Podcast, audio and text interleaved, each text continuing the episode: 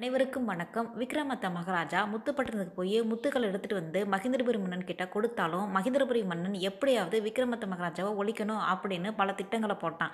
அந்த திட்டத்தில் இருந்து எப்படி விக்ரமத்த மகாராஜா மீண்டு வந்தார்? கடைசியில் மகேந்திரபுரி மன்னனுக்கு என்ன ஆச்சு? அப்படிங்கிறத இந்த பதிவில் பார்க்கலாம். முத்துப்பட்டினத்துக்கு போய் விக்ரமத்த மகாராஜா முத்து எடுத்துருக்கான கதையை அதுக்குரிய லிங்க்கை நான் டிஸ்கிரிப்ஷனில் கொடுக்குறேன். அப்படிங்கிறவங்க அதை பார்த்துக்கோங்க. மகேந்திரபுரி மன்னன் இப்போ முத்துக்களை கையில் வச்சு பார்த்துக்கிட்டு இருந்தான். முத்துக்கள் கொஞ்சம் சிறுசாகவும் அப்புறம் கொஞ்சம் பெருசாகவும் அதை விட பெருசாகவும் சில முத்துக்கள் முழுசாகவும் இருந்துச்சு.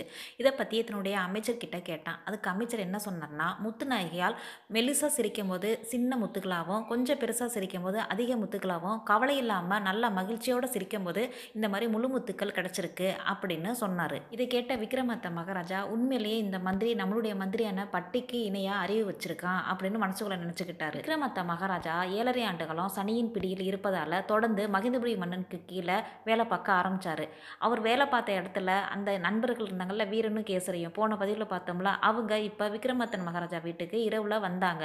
அங்கே முத்துநகைகள் இருக்கிறத பார்த்தாங்க. ரத்தனமாலையே மிக அழகாக இருந்தா முத்துநகைகள் அதை விட அழகாக இருந்தா. அவங்க அதை பார்த்துட்டு அவனோட மன்னன் கிட்ட போய் சொன்னாங்க. வழக்கம் போல் மன்னனும் சகோதரர்களில் ஒருத்தன் மாதிரி மாறுவேஷம் போட்டுக்கிட்டாரு. ஏன்னா பாம்பு இருக்கிறதுனால விக்ரமத்தன் வீட்டுக்குள்ளே எளிதில் போக முடியாது. அதனால் போய் அந்த முத்துநகையெல்லாம் பார்த்துட்டாங்க.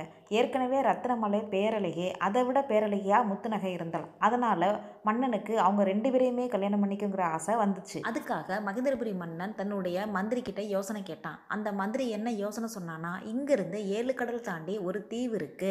அந்த தீவோட பேரு நாகப்பட்டினம். அந்த தீவில் நாகராஜன்கிறவன் தான் ஆட்சி பண்ணிக்கிட்டு வர்றான். அவனுடைய புதல்வி பேரு நாகக்கன்னிகை. அந்த நாகக்கன்னிகை சிரிச்சா ஒரே நாக மாணிக்கங்களா கொட்டும். மன்னா நீங்க என்ன பண்றீங்கன்னா அந்த தீவுக்கு விக்ரமாத்தனை அனுப்பி வைங்க. அவன் ஏழு கடலை தாண்டி அந்த தீவுக்கு போகிறதே பெரிய கஷ்டம். அப்படியே போனாலும் அந்த தீவு முழுக்க ஆழகால விஷம் பரவி இருக்கு. அவன் அந்த தீவில் காலை வச்சோன்னே இறந்து விடுவான். அந்த சமயத்தை பயன்படுத்தி நீங்கள் இவங்க ரெண்டு பேரையுமே கல்யாணம் பண்ணிக்கலாம் அப்படிங்கிற யோசனையை சொன்னால் அந்த மந்திரி. மறுநாள் மகேந்திரபுரி மன்னன் விக்ரமாத்திர மகாராஜா கூப்பிட்டாரு. இந்த மாதிரி நம்முடைய பட்டத்து ராணிக்கு ஒரு மாலை பண்ணணும். அதற்கு நாக மாணிக்கங்கள் தேவைப்படுது. நீ நாகலோக தீவுக்கு போய் மாணிக்கங்களை கொண்டு வா அப்படின்னு சொன்னார். விக்ரமத்த மகாராஜா எனக்கு நாற்பது நாட்கள் அவகாசம் வேணும்னு கேட்டார்.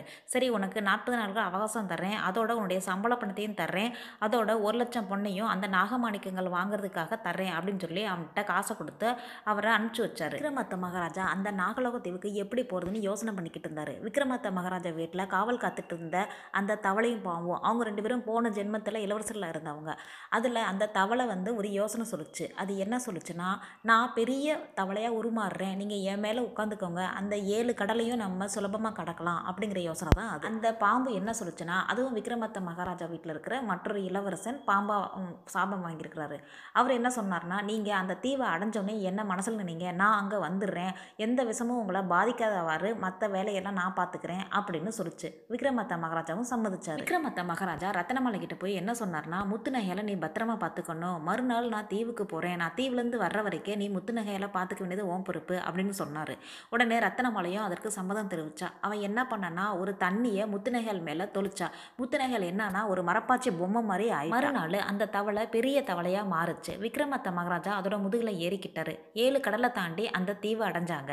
அந்த நாகலோகத்தையோட எல்லையை அடைஞ்ச உடனே விக்ரமத்த மகாராஜா பாம்பை நினச்சிக்கிட்டாரு. அந்த பாம்பு உடனே விரிஞ்சு வந்து நாகலோக தீவோட எல்லையிலேயே விக்ரமத்த மகாராஜாவை இருக்க சொல்லிட்டு அந்த பாம்பு அந்த தீவுக்குள்ளே போய் அங்கிருந்த மன்னனை சந்திச்சிச்சு. இந்த நாகலோகத்தீவு மன்னனுக்கு விக்ரமத்த மகாராஜாவை பற்றி எல்லா விஷயம் தெரியுங்கிறதுனால அவன் பதறி போய் தன்னுடைய ஆட்களோட நாகலோகத்தீவு எல்லைக்கே வந்து விக்ரமத்த மகாராஜாவை தன்னுடைய தீவுக்குள்ளே கூட்டிகிட்டு போனான். அவரை எந்த விஷமும் தாக்காதவாறு பார்த்துக்கிட்டான். அவருக்கு மரியாதை பண்ணி உங்களுக்கு என்ன வேணும்? அப்படின்னு பணிவோட கேட்டான். மத்த மகாராஜா என்ன சொன்னார்னா உன்னுடைய பொண்ணு சிரிக்கும் போது நாகமாணிக்கங்களாக கொட்டும். எனக்கு அந்த நாகமாணிக்கங்கள் தான் தேவைப்படுது அப்படின்னு சொன்னார். அதை கேட்ட அந்த தீவு அரசன் என்ன சொன்னானா என்னுடைய பொண்ணை உங்களுக்கு கல்யாணம் பண்ணி கொடுக்க ஆசைப்பட்றேன். அவள் உங்களோடய இருந்தால் அவள் எப்பயுமே சந்தோஷமாக இருப்பாள் நாகமாணிக்கங்கள் உங்களுக்கு எப்பயும் கிடைக்கும் அப்படின்னு சொன்னான். விக்ரமத்த மகாராஜா அவனுடைய கோரிக்கையை ஏற்றுக்கிட்டாரு நாக அந்த பொண்ணுக்கும் விக்ரமத்த மகாராஜாவுக்கும் கல்யாணம் நடந்துச்சு. விக்ரமத்த மகாராஜா இப்போ அந்த தீவிலிருந்து விடைபெற்று தன்னுடைய மனைவியோட மகேந்திரபுரிக்கு வந்தார். மாணிக்கங்களை அந்த அரசர்கிட்ட காமிச்சாரு. அரசர் மாணிக்கங்களை வாங்கி பார்த்துட்டு அசந்தே போயிட்டாரு. எப்படி இவனால் மட்டும் எல்லாமே முடியுது? அப்படின்னு அதிசயத்தை போய் நின்னார். விக்ரமாத்தன் வீட்டில் இப்போ மூணு பெண்கள் இருக்கிறத விக்ரமாத்தனோட நண்பர்கள் தெரிஞ்சுக்கிட்டாங்க. அவங்க அந்த மன்னர் கிட்ட போய் இந்த விஷயத்த சொன்னாங்க. வழக்கம் போல் மன்னனும் அந்த பாம்புக்கு பயந்து அந்த சகோதரில் ஒருத்தே மாதிரி வேஷம் போட்டு அவங்க வீட்டுக்குள்ளே போனாங்க. விக்ரமாத்தன் வீட்டுக்குள்ளே. விக்ரமாத்தன் வீட்டில் காவல் காத்துட்டு இருந்த அந்த பாம்பு விக்ரமாத்தன் நண்பர்கள் தவிர்த்து வேறு யாரையுமே உள்ளே விடாது. அதனால தான் மண்ணை நண்பர்கள் போல் வேஷம் போட்டு அந்த வீட்டுக்குள்ளே போனான் அவங்க அந்த பெண்ணோட அழகில் மயங்கி ரெண்டு பேருமே அந்த பாம்போட பல்லில் காலை வச்சுட்டாங்க. பல்லில் காலை வச்சனே அவங்க ரெண்டு பேருக்குமே விஷம் ஏறிடுச்சு தலைக்கு. அவங்க அப்படியே மயக்கம் போட்டுட்டாங்க. இப்போ வந்திருக்கிறது மண்ணே அப்படிங்கிற விஷயம் விக்ரமத்தனுக்கு தெரிஞ்சிருச்சு. விக்ரமத்த மகாராஜா என்ன பண்ணார்னா வந்திருக்கிறது என்னுடைய நண்பன். அதோட இன்னொருத்தர் மன்னர். மன்னர் தான் சொந்த புத்தியில் இப்படி பண்ணியிருக்க மாட்டார். அதனால நீ விஷத்தை இறக்கிருன்னு அந்த பாம்பு கிட்ட சொன்னார். அந்த பாம்பும் விக்ரமாத்தன் மகாராஜா பேச்சை கேட்டு அவங்களோட விஷத்தை இறக்கி விட்டுருச்சு. மகிந்தபுரி மன்னன் கிட்ட விக்ரமாத்த மகாராஜா ஒரு வேலைக்காரனை போல வேலை செஞ்சுக்கிட்டு இருக்காரு. அதனால விக்ரமாத்த மகாராஜாவை பற்றி அந்த மகிந்தபுரி மன்னனுக்கு எதுவுமே தெரியல. ஏன் அவர் அப்படி வேலைக்காரனாக இருக்கிறாருன்னா அவர் ஏழரை ஆண்டு காலம் சனியின் பிடியில் இருப்பதால் அவர் அப்படி இருக்கிறாரு. மகேந்திரபுரி மன்னனுக்கு விக்ரமாத்த மகாராஜாவை அதாவது அந்த வேலைக்காரனை எப்படியாவது ஒழிச்சிடணுங்கிற எண்ணம் தான் இருந்துச்சு. அதனால தன்னுடைய மந்திரிக்கிட்ட யோசனை கேட்டார். அவர் என்ன சொன்னார்னா ஊருக்கு வெளிப்புறத்தில் இருக்கிற கிணத்துக்குள்ளே உங்களுடைய மோதிரத்தை போட்டுருங்க. அந்த கிணத்துக்குள்ளே உள்ளே போனவங்க வெளியே வந்ததே இல்லை. அந்த மாதிரி செய்யுங்க அப்படின்னு சொன்னார். உடனே அந்த மன்னனும் அதற்கு சம்மதம் தெரிவித்தான் பள்ளி உருவத்தில் இருந்த வேதலாம் இதையெல்லாம் கேட்டுட்டு போய் விக்ரமாத்த மகாராஜா கிட்ட சொல்லுச்சு. தவளை உருவத்தில் இருந்த அந்த இளவரசன் என்ன சொன்னானா நான் கிணத்துக்குள்ளே இருந்துக்கிறேன். அவன் மோதிரத்தை போடும்போதே நான் வாயில் கவ்விக்கிறேன். அதை நான் உங்ககிட்ட வந்து கொடுத்துட்றேன். நீங்கள் அந்த மன்னன்ட்ட கொடுத்துருங்க. அப்படின்னு நீ யோசனை சொல்லிச்சு விக்ரமத்த மகாராஜாவும் சம்மதிச்சு அது மாதிரியே மகேந்திரபுரி மன்னன் மோதிரத்தை கலட்டி கிணத்துக்குள்ளே போடும்போது அந்த தவளை அதை வாயில் கவ்விக்கிச்சு. அதை கொண்டு வந்து விக்ரமத்த மகாராஜா கொடுத்துச்சு. விக்ரமத்த மகாராஜா அந்த மோதிரத்தை எடுத்துகிட்டு போய் மகேந்திரபுரி மன்னன் கிட்ட கொடுத்தாரு. இதை பார்த்த அந்த மந்திரி ரொம்ப ஆச்சரியப்பட்டார். இதை யாராலுமே செய்ய முடியாதே. இவன் சாதாரண மனிதன் கிடையாது. இவனை நம்ம பின்தொடரணும் அப்படின்னு அந்த மந்திரி விக்ரமத்த மகாராஜாவை பின்தொடர ஆரம்பிச்சாரு. விக்ரமத்த மகாராஜா மோதிரத்தை கொடுத்துட்டு திரும்பி வந்துட்டு இருக்கும்போது ஏத்தாப்புல சனி பகவான் வந்தார்.